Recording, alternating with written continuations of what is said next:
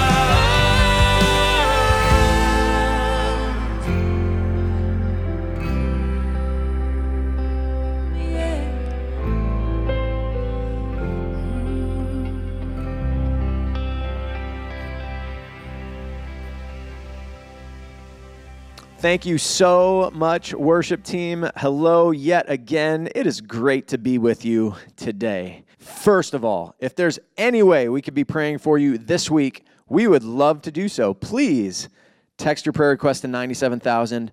Honestly, we'd love to pray for you this week. Go ahead and bust out your phone right now.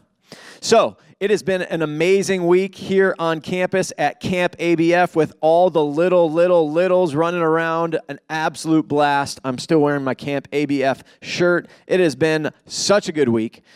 That being said, it looks very interesting on campus right now. So, if you are interested in coming over to the church and helping us do a little campus cleanup, we would love your help this Monday at 10 a.m please come on over and join us. We'd love to have you.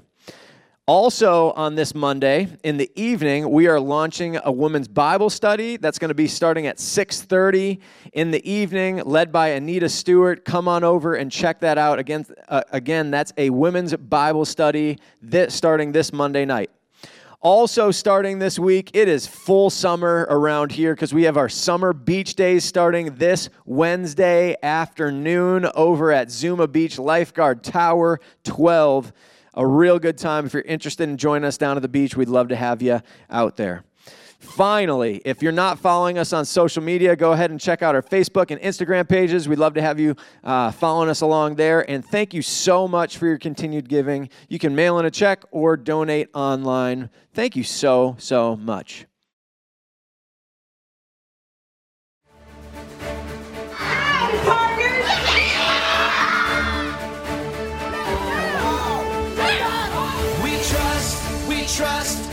Trust in you, Jesus.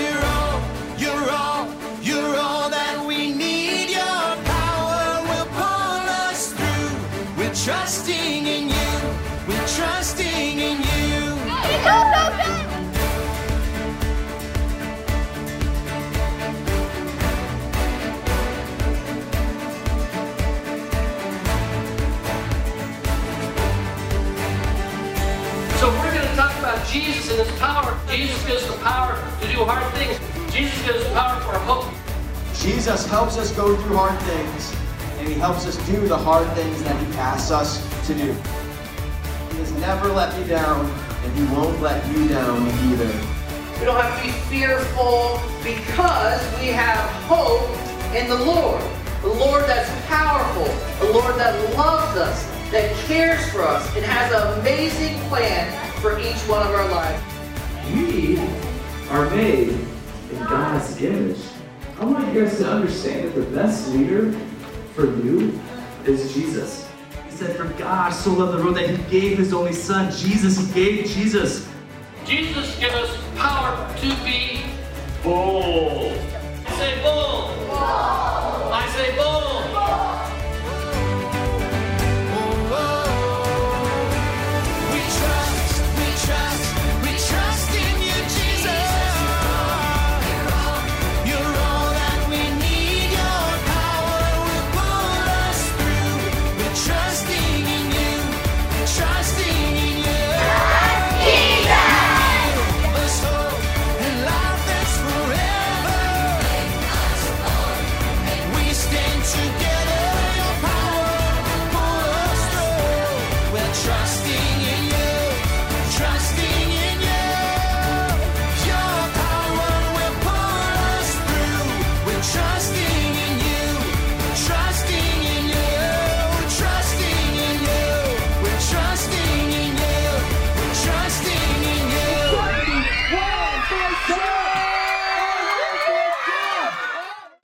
Well, thanks, Josh, and uh, thank you, worship team, for leading us. And as always, just good to be together online and just having the opportunity to be in a day and age where this is possible. Uh, just thankful for that. Well, uh, I'm coming from just a just an adventure-filled a week here at the church with Camp ABF, and hopefully you've gotten to see some of the highlights from that online, maybe on Facebook or Instagram. Some of the things we've tried to accentuate. Really, one of my favorite weeks of the year because uh, probably as I reflect on it, the thing that I love the most about camp, as much as I love little kids running around, is seeing the church be the church. where so many people are coming together using their, their gifts and their talents with one focus and one charge of trying to reach kids with the love of Jesus Christ. And so, whether it's been a snack team, whether it's been the drama team, and uh, Mario does great with that with the crew, uh, whether it's the people that have been doing the setup, the stage decor, uh, so many people behind the scenes just making an amazing week and really using their gifts for God's glory. And so, I love the church uh, being the church. That's part of uh, of uh, God's design for that. And so thankful for that. Thankful for everybody uh, who has played a part in that and making that happen. Well, I want to dive in. We're getting started, as Josh mentioned, with a new series. And if you've been around our church for a while, you start to notice some patterns. We typically try to work through books of the Bible, just kind of going verse by verse, chapter by chapter. But we usually take a little bit of a pause from the book studies during the summer because we realize that people have uh, different travel plans. Some of the pastors, myself, uh, are, are uh, kind of in and out. And so we want to create series that allow for there to not be a continuation from one week to the next, kind of standalone messages, if you will, but still being grounded and rooted in God's word. And the fun thing is, the series that we're starting allows us to do that but still points us directly into Scripture. And we starting a new, we're starting a new series called Misquoted and Misunderstood. Misquoted and misunderstood. And some of you might be thinking, yeah, it sounds like my life story. That's not what I mean when I say that. It's actually a series idea that my son Chase came up with. So props to Chase for that. The idea of misquoted and misunderstood is this there are so many misuses of scripture and daily conversation that just kind of breeze by and what I believe misdirect and confuse people. And so we're going to, for the next five weeks, pick different ones that, as a pastoral team, we've noticed over the years, and maybe you could add to the list. I haven't chosen uh, week number five yet. And so if you have one you want to suggest, I'm open to that. But these different passages are, are quotes from scripture that people either use out of context or just are completely off base. The one that we're going to start this series with, maybe you've heard someone say this before, and maybe you've uh, even heard it on the radio or something uh, with uh, TV, is this Money is the root of all evil. Have you heard that said before? Money is the root of all evil. That's a huge statement if you think about it, the saying that, that the cause or, or the, the foundation of, of all evil, that's a pretty big statement, is money. That's, that's huge to stay. And that really, definitely, if that's the accurate statement, if that's what God's word actually teaches, that would leave us with seeing money as something you want to stay away from, you want to avoid, you want to flee it as much as possible if it's that dangerous that it leads to all evil is the outcome of money. And so today we're actually going to look at the verse that's actually found in 1 Timothy 6:10 and the way that it actually reads is this: For the love of money is a root of all kinds of evil. The love of money is the root of all kinds of evil. Do you hopefully see the difference in that? In the right context, it actually teaches us quite a bit about money and how it should be used. The truth is is that money is a neutral medium although it can be exchanged as a rival God. And we're going to look at that here in our text today, realizing first that it's not always in a negative context. It can be used for, for wonderful things. So many things are ha- happen because of money being used wisely. And wealth itself, obviously, in Scripture, you see, is not something that's wrong. Deuteronomy 8 18 says God gives power to make wealth, and Proverbs 10 22 refers to wealth as a blessing. If you spend any time in the Old Testament, you see the different stories of Abraham, Isaac, Jacob, Job, Joseph, Solomon, and David himself, a man after God's own heart, that were all blessed with large amounts of wealth. So the issue isn't money, the issue is what hold it has on you and what you do with it. We're going to spend some time looking at this verse in the right context. Let me pray, though, before we do. Lord Jesus, we thank you for this opportunity to dive into some different, just practical messages this summer and see where you're going to take them and maybe correct some confusion over some topics that really uh, are involved and connected to every aspect of our life. And so I'm excited to see how maybe you're going to use some of these topics to really change our thinking and our approach uh, to subjects such as this. So we invite that. We invite your Holy Spirit to be present and moving now, even in this time. In Jesus Christ's name, I pray. Amen. So, starting this series, we're going to look at the right context for that verse that's been misunderstood there in 1 Timothy. Starting though in verse chapter 6 verse 6. So a little bit before that verse to make sure we have the proper uh, context and it really starts with some uh, just practical advice regarding contentment. It says, "But godliness with contentment is great gain." For we brought nothing into the world, and we cannot take anything out of the world. But if we have food and clothing, with these we will be content. Contentment is the topic, obviously, there that we're spending some time looking at. And it really is something that goes against the, the grain of our advertising culture. We're in a world where we're fed this idea, and actually, advertiser, advertisers are paid really big bucks to convince you that you need more. We're constantly bombarded with that idea all the way from the top down. Our actual economy, to some degree, depends on that. The John D. Rockefeller, who's one of the wealthiest people in this modern era, was famously asked, How much is enough. Maybe you've heard his this interaction. How much is enough? Asking somebody that has unlimited resources, how much at what point do you have enough? And I love to hear his response because it actually captures the, the heart of the world that we're surrounded with. He said, just a little bit more. Just a little bit more. In other words, you never quite arrive there if you're in this pursuit of, of more. And that's where it's so important, as scripture tells us the exact opposite that we're invited to a life of contentment. I've had the privilege to do some traveling and actually spending some time in different third world nations and go, going to different places where income levels are far below what we're accustomed to here in the States, even places where they're making less than $10 a month fully employed. You think about that, you would assume as you interact with the people that are living at that level of income, that they'd be just kind of miserable and, and frustrated with life.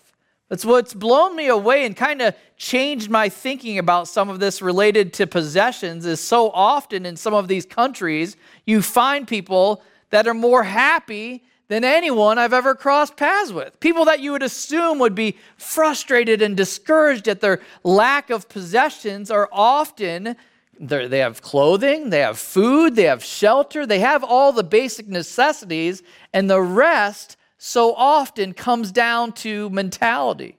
So often here in the United States, where we're the, the, the kind of the epicenter of depression and discouragement, we're the most opulent and the most wealthy. And so I've realized that maybe we're confused when we're approaching other countries trying to bring our standard of living to them, and they're saying, we don't want it, it's not necessary.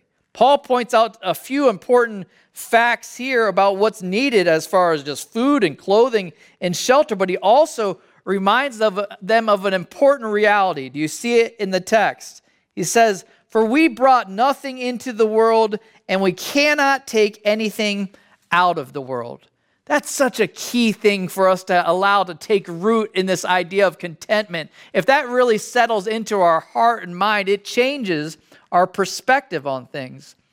My daughter Sienna had this opportunity last week. My, my wife has a, a friend that she's met at the gym, and the, the friend was having the responsibility of helping her parents move out of their existing home and into a nursing home because of failing health. And because of that, they've had to, in their existing home, really downsize. I mean, like 90% of their stuff needed to go in order to accommodate into this smaller space. And so my daughter Sienna was there helping out all week with the, this woman clearing the, the house of just, just stuff that they've accumulated, a lifetime of possessions been interesting for that experience to start to see, man, how much you actually take with you in your later years, where it's like, man, it's just a few basic necessities, and you start to realize the reality that it only winds down further than that. Maybe you've heard this expression before there's no U hauls behind hearses,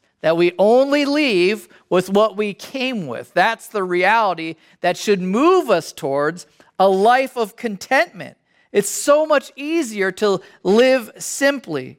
Notice Paul says it is much gain. Those who are content. Much gain. We associate uh, much gain as having a lot of stuff, but he's saying just the opposite. When you're content, doesn't matter how much you have, you're just content. It's a heart attitude. So that's what we're trying to move towards as it relates to this topic of wealth.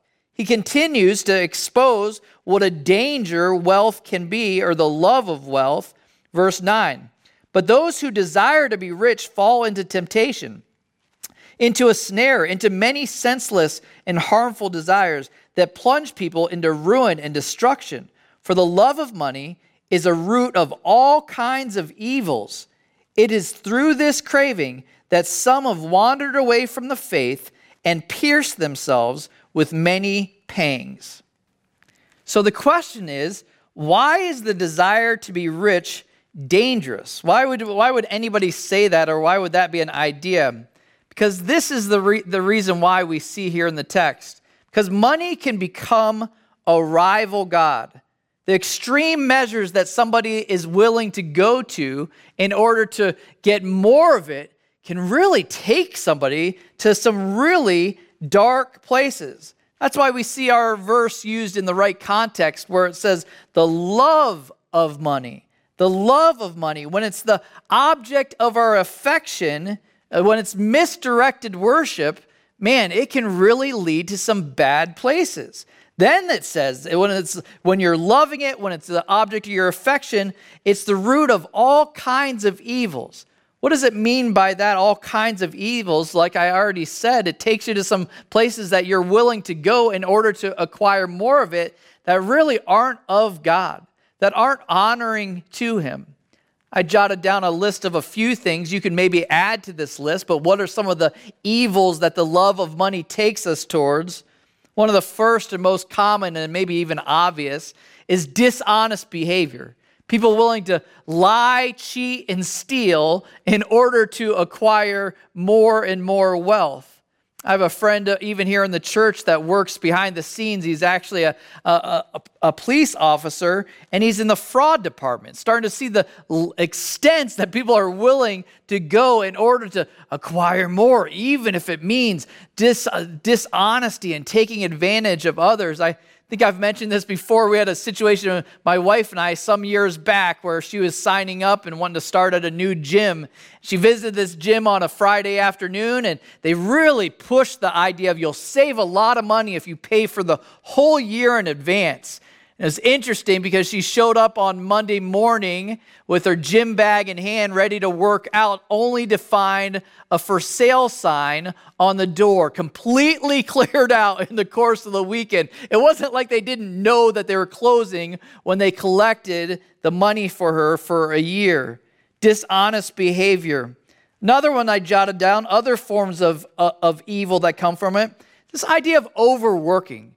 People that are really willing to give up time, neglecting family, really having the, their entire focus on it, it consumes them, is a dangerous evil. Man, so many times families are broken up, kids without parents that are present and active in their life, all under this pursuit of wealth. Hoarding is another idea. Those who collect things, just more and more. I got to have this, have this.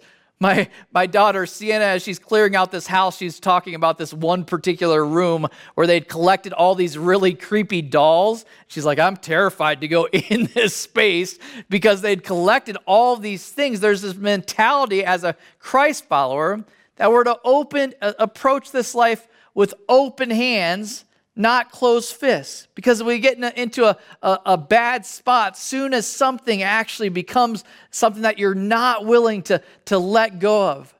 I know I've personally discovered that even with uh, some fun that I've had over the years with buying and selling cars. I don't know, I know I've mentioned that before in church world about some of the, the joy that that's brought me. I'm definitely a, a car guy, enjoy going to car shows and all that whole uh, world. But really, I realize in a number of occasions it becomes a problem if it's not something that I'm willing to release or let go of. So I try to sell often and not get too attached to anything. So, this idea of hoarding, or how about selfish indulgences? Where somebody just has so much that they just keep taking in consumer, consumer, consumer, and the numbing effect that that has on somebody's life where no longer is anything a big deal at all. Another form of evil that comes from that.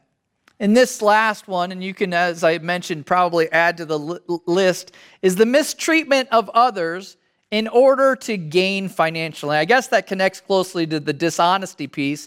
But this, I think, I had more in mind of somebody that starts to see people as really just a means to an end. Think about that salesperson that seems like they're interested in you, but they're not really interested. They're just wanting to close the deal. It's a dangerous, slippery slope when people become just a means to acquire more wealth. These are some of the, the, the effects of, of this love of money. And notice the ultimate outcome it describes in the text. Some have wandered away from the faith in this pursuit of wealth can become so consuming that there's just not time or room for God in your relationship circle anymore because it's been he's been crowded out. So that's the warning that Paul is giving to young Timothy as he's as he's teaching and training uh, them for the future. So obsessed that the pursuit of wealth kind of pushes out everything else. So the desire for wealth is a dangerous trap. The alternative we see in verse 11 the pursuit of righteousness instead. Says, but as for you, O man of God, that's an important statement. If you want to be about a, uh, being a man of God, tells them to flee these things, pursue righteousness, godliness, faith, love, steadfastness, gentleness. Fight the good fight of the faith. Take hold of the eternal life to which you were called and about which you made the good confession in the presence of many witnesses. We'll pause there for a moment. I like that statement. Flee these things. What's he telling them to flee? Basically, the pursuit of this rival God. recognizing that, man, it's only taking you to dark places when you actually get to them. You're kind of like, man, it doesn't even satisfy remember watching a, a, couple years back a TV show. Maybe you've caught some episodes. It was uh, highlighting, I don't even remember the name of it, but basically it was highlighting the life after winning the lottery for a few different uh, lucky uh, people. It's interesting to see that kind of exploration of what their life was like on the other side of it. And really, I can't remember one story where their life actually got better It's kind of the, the, the demise of most of these people as they encountered wealth. It really messed up friendships or relationships. They became numb to things. It really takes you to some really crazy places. Even think about relationally. So often, I remember talking to somebody uh, that a, a friend that has a, a degree of wealth, and he's saying, "Man, it really becomes even as a parent."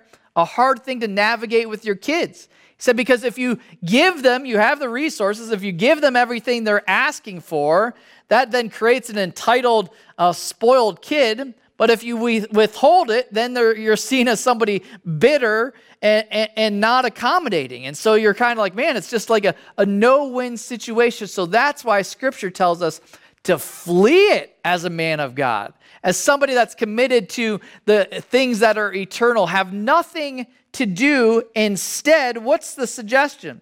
The alternative approach to life is this is to pursue character and personal growth. What, what does he list there in the text?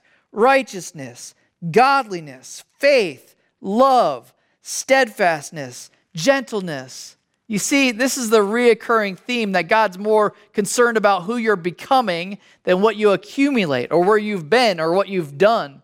He's more concerned about the, the character of the man of God. for us to be intentional about that. Says something when he says, fight the good fight of the faith. In other words, that these things aren't things, as we've mentioned prior, these aren't things that you stumble upon. They take intentionality. So he's presenting the alternative, the pursuit of righteousness. Describes this as being the should be the direction of our focus as somebody that's confessed and moving towards things that are eternal. The following verses he spends some time kind of talking about in verses 13 through 16, talking about keeping the commandments and remaining unstained by the world. But then he comes back to the topic of wealth in verse 17. We've actually looked at this section more recently. I wanted to spend some time here, though, talking about what the wealthy, how the wealthy is sp- supposed to approach life. Verse 17 says, As for the rich in this present age, charge them not to be haughty, nor to set their hopes on the uncertainty of riches, but on God, who richly provides us with everything to enjoy. They are to do good, to be rich in good works, to be generous and ready to share, thus storing up treasure for themselves as a good foundation for the future, so that they may take hold of that which is truly life. So he's giving a, a pathway towards true life. He describes this. He says, As for the rich, some of us might think as they hear that statement, yeah, that's for the guy that I know that has the, the hundreds of millions of dollars. Let's be clear though, when he uses the description rich, who he's actually talking about. Before we're so quick to move on to someone else, the reality is in our world economy, if you make $45,000 or more, you're in the top 1% of the world's wealthy. The top 1% if you make 45,000 or more. So many people in our church family would describe themselves either in the top percent or definitely the, top realm of the world's wealthiest. So, guess what? He's talking to you. He's talking to me. We can all be like an AA meeting. This idea, my name is Scott Kegel and I am wealthy. Like you fill in the blank. It's describing you when he's describing this, most likely. Verse 17 says, As for the rich in this present, present age, charge them not to be haughty. Haughty is not necessarily a, a, word we use every day, but it's something we're all familiar with. We've all crossed paths with the, the person that, man, they, there's just something about their era, the, the, the way they come across. They're talked down to other people. It's clear and it's obvious that they have arrived financially above you and what he's calling that person is to walk humbly, to not elevate yourself. This is a, a mental battle that you have to check yourself on often. Asking yourself am i thinking high, more highly of myself because maybe i uh, have a little bit more in my savings maybe because i've accumulated more? Truth is if we actually are honest about possessions and the things we accumulate is the more wealth that we have just means more that we're accountable for as the famous rapper says, more money, more problems. I think that's how it goes. But this idea that having wealth isn't necessarily a great thing, it's more of a responsibility that we're called to be humble. Verse 17, he continues, nor to set their hopes on the uncertainty of riches, but on God. So that charge to, to place your hope in God rather than money here's the reality as you reflect on your life is, is our hope has a tendency to kind of migrate from the master who's God, God who should be the one that we put our hope in more towards our resources. And we maybe even have seen a, a bit of that this last year as our resources have maybe been rocked because of covid. It makes us leaves us anxious and, and wondering what to do because our hope if we're honest often is attached to our wealth but the truth is that wealth, money, was not designed to be something that you place your hope in. Why? Because it's not something stable. My daughter Sienna, with some of the money actually that she made last week, she uh, ended up buying a, a couple shelves for her room to put a few things she's accumulated on, which is kind of ironic. But in that, she's discovered about these shelves that are just kind of free floating on the wall is they're only able to hold certain things of weight. In fact, we had one that uh, I still think I'm trying to explain to her you can't put something as heavy as this particular duck on that shelf or it's going to eventually collapse. And I think about that as it relates to wealth. We often think that it's going to hold the weight of our hope, but reality happens is when the weight of life happens, you realize, man, it wasn't designed for that. It's not something that's a constant, it's something that fluctuates and can't be trusted. So don't place your hope in it. Verse 17 continues Who richly provides, des- describing God, provides us with everything to enjoy recognizing God as the giver of all good things. I think that's so important with wealth because I don't want to only paint the picture of wealth as something being negative because scripture talks about this that often some of the things that are given to us are directly a blessing from God. A lot of times we move towards a version of, of Christianity, poverty Christianity, that we kind of feel guilty enjoying any of the luxuries or nice things of this world. And I don't think that's what God has called us towards. But what He wants us to do is make sure we're acknowledging Him as the source of our resources and to fall in love with Him more, not His gifts. Falling in love with Him is not a problem. You say, man, all the things that He blesses us with should move us towards a gratitude and acts of worship because of His kindnesses to us. Again, wanting it to be something for us to enjoy. He provides these things with that intent in mind. It says they are to do good, to be rich in good works to do good and be rich in good works. So for the, the person that's wealthy, which is us, say, man, you should be moving towards being rich in good works.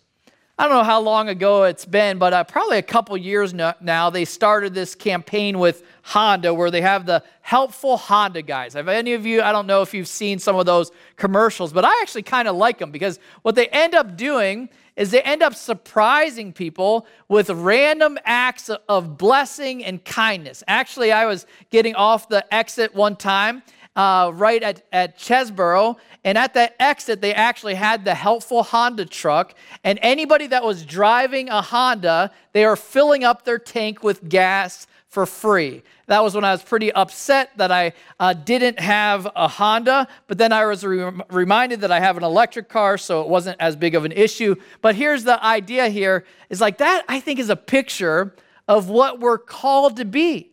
We're called to be the helpful Honda guy as it relates to resources. We want to be those people within the body of Christ that are known for being just full of good works looking to bless and encourage people as much as possible.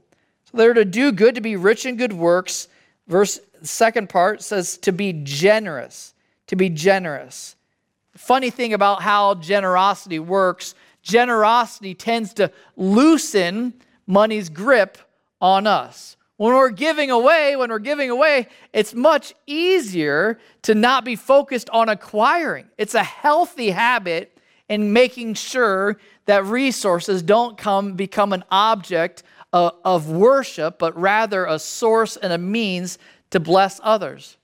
My grandfather growing up was known for this, one of the most generous people I've ever met. Anytime we were all together as a family, uh, he was the one that was picking up the tab at a restaurant. He was always the one giving gifts. He was really known to be generous.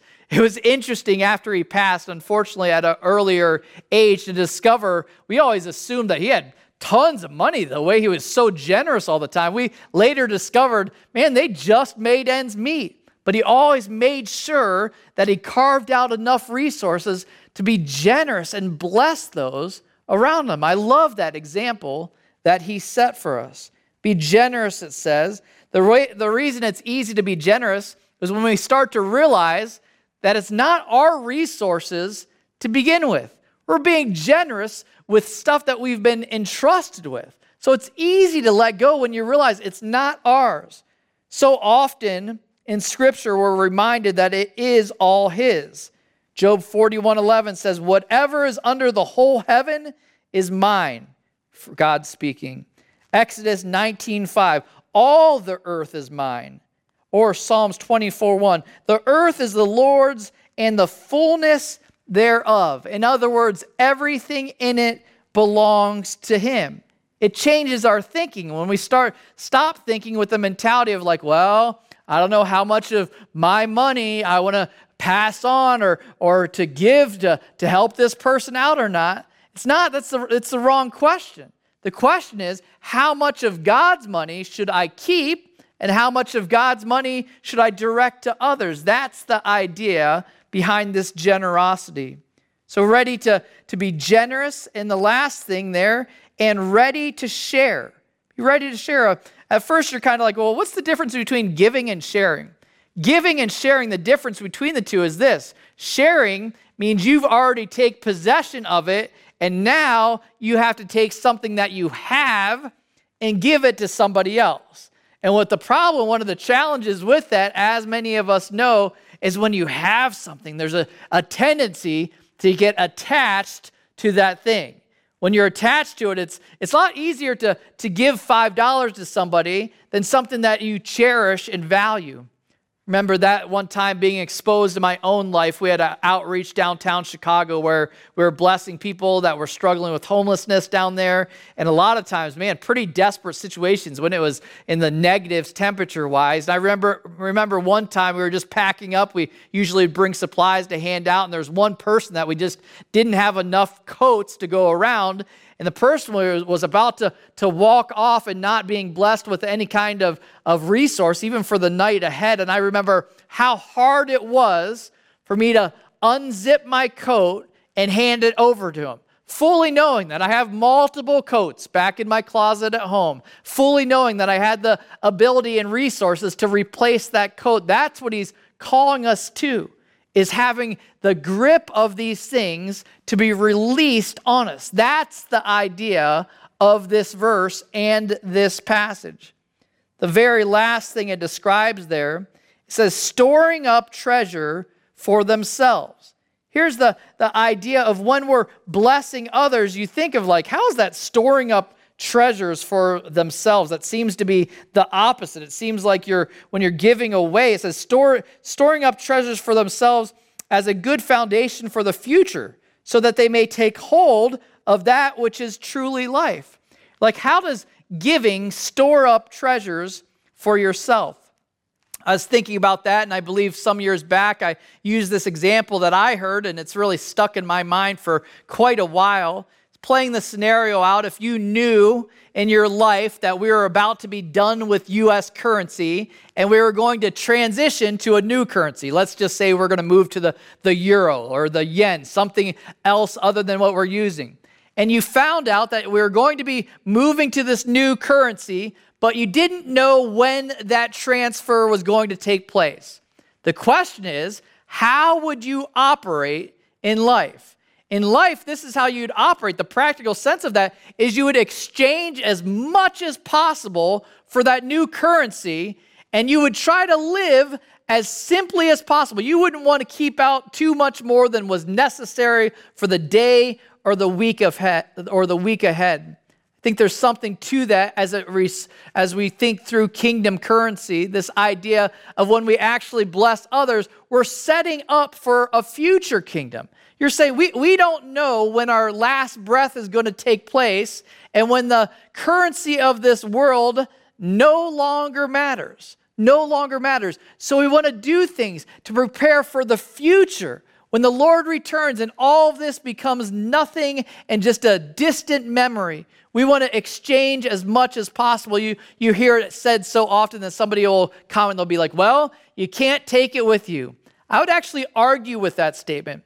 I would say that you can take it with you. You just have to exchange your currency for kingdom currency. That's the whole idea that this passage presents. That something that's lasting is the impact that we've had on those around us with the resources we've been entrusted with. Let me pray as we wrap up. Lord Jesus, we thank you for this opportunity to look at this text and this verse specifically and learn a little bit about your heart for money. That you're it's not, not a negative thing, it can be used in wonderful ways. You're not calling us to give away every single resource that we have, but as the wealthy, we need to be not putting our hope in it, not trusting it, not being haughty. We need to be looking for opportunities to be generous, to give, to give things and to share things. God, I, I thank you that your word outlines what it actually looks like to exchange the things of this earth to things that are eternal. We know that we can only do this stuff with the power of your Holy Spirit working in our lives and eh, convicting and encouraging. I pray for any of us here that have maybe allowed wealth or the pursuit of it to become a rival God. That's just gotten too much of our attention. It's gotten too much of our focus, and it's damaging ourselves and those around us without us realizing it. I pray that this might even be, this message and this topic might even be a, a coming back, coming back to you as the rightful object of our worship. We pray that in Jesus Christ's name. Amen.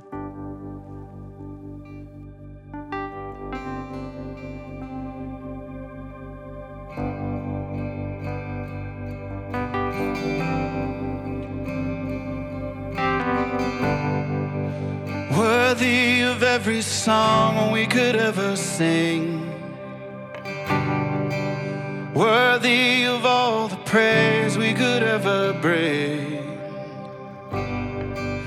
Worthy of every breath we could ever breathe. We live for you.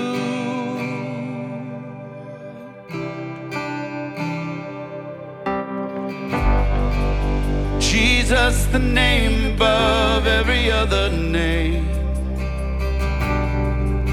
Jesus, the only one who will ever save. Worthy of every breath we could ever breathe. We live for you.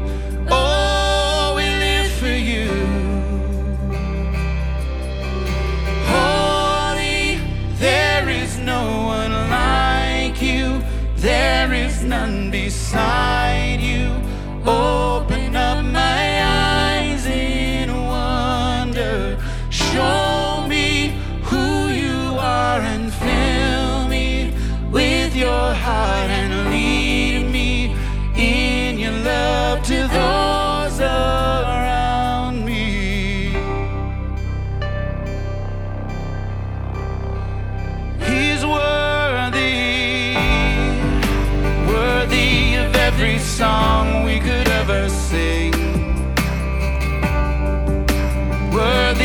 all the praise